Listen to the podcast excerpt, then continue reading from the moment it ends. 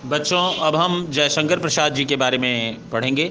जैसा कि आपको मैं बताया हूँ कि जयशंकर प्रसाद जी छायावादी युग के सबसे महत्वपूर्ण एवं प्रमुख कवियों में से एक हैं और कुछ विद्वान इन्हें ही इस युग का प्रवर्तक भी मानते हैं। तो चलिए उनके जीवन परिचय को पढ़ते हैं। अच्छा यहाँ पर जीवन परिचय पढ़ने का उद्देश्य ये है कि आपको प्रत्येक वर्ष कुछ इस प्रकार के क्वेश्चन आते हैं। जैसे जयशंकर प्रसाद की काव्यगत विशेषताओं का परिचय दीजिए। महादेवी वर्मा जी के काव्यगत विशेषताओं का परिचय दीजिए, ठीक है? तो इस वर्ष के लिए जो कुछ भी इम्पोर्टेंट है, लगभग मैं उसे दो, चार, पाँच जो भी हैं, उनको मैं देने का प्रयास कर रहा हूँ। तो आप लोग इसे भी सुन लें बच्चों। जयशंकर प्रसाद जी का जन्म काशी के संपन्न एक वैश्य परिवार में सन अठारह ईस्वी में हुआ था। इनके पिता एक बड़े भाई पिता एवं बड़े भाई बचपन में ही स्वर्गवासी हो गए थे। अल्प अवस्था में ही लाड़ प्यार में पले प्रसाद जी को घर का सारा भार वहन करना पड़ा। इन्होंने स्कूली शिक्षा छोड़कर घर पर ही अंग्रेज़ी, हिंदी, संस्कृत तथा बंगला का ज्ञान प्राप्त किया। अपने पैतृक कार्य को करते हुए भी इन्होंने अपने भीतरी, भीतर काव्य प्रेरणा को जीवित रखा। उनका मन भाव जगत का पुष्प चुनता, जिन्हें वे दुकान की बही के पन्नों पर सजो दिया करते थे। उनका जीवन बहुत सरल था। सभा सम्मेलनों की भीड़ से वे दूर ही रहा करते थे। वे बहुमुखी प्रतिभा संपन्न व्यक्ति थे और शिव के उपासक भी थे। कामायनी पर इनको हिंदी साहित्य सम्मेलन ने मंगला प्रसाद पुरस्कार भी प्रदान किया।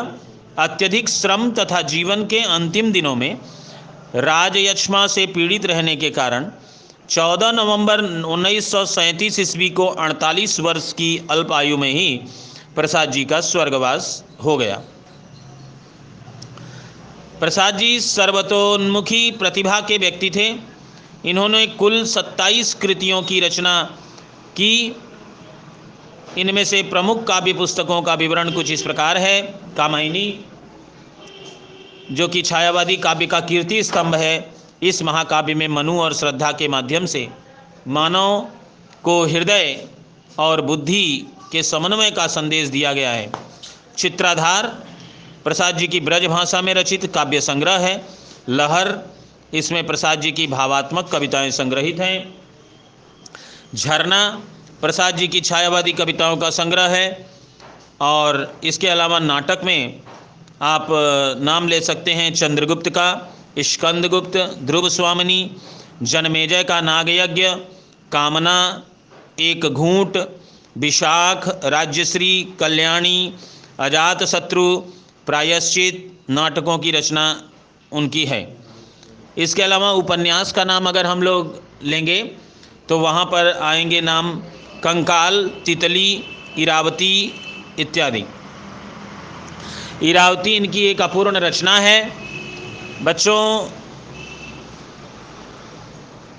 एक उपन्यास अधूरा है जो प्रेमचंद का। लिखते लिखते वो आ, कम पूरा नहीं कर पाए उसे। उसका नाम है मंगलसूत्र और जयशंकर प्रसाद जी जो पूरा नहीं कर पाए अपूर्ण रचना है इरावती।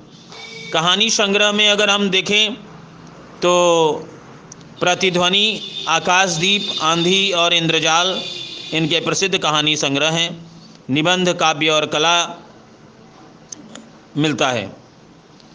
इनकी काव्यगत विशेषताओं को अगर हम लोग ध्यान से बच्चों जानने का प्रयास करें तो हम पाएँगे कि इनके रचनाओं में श्रृंगार रस का सफल चित्रण हुआ है।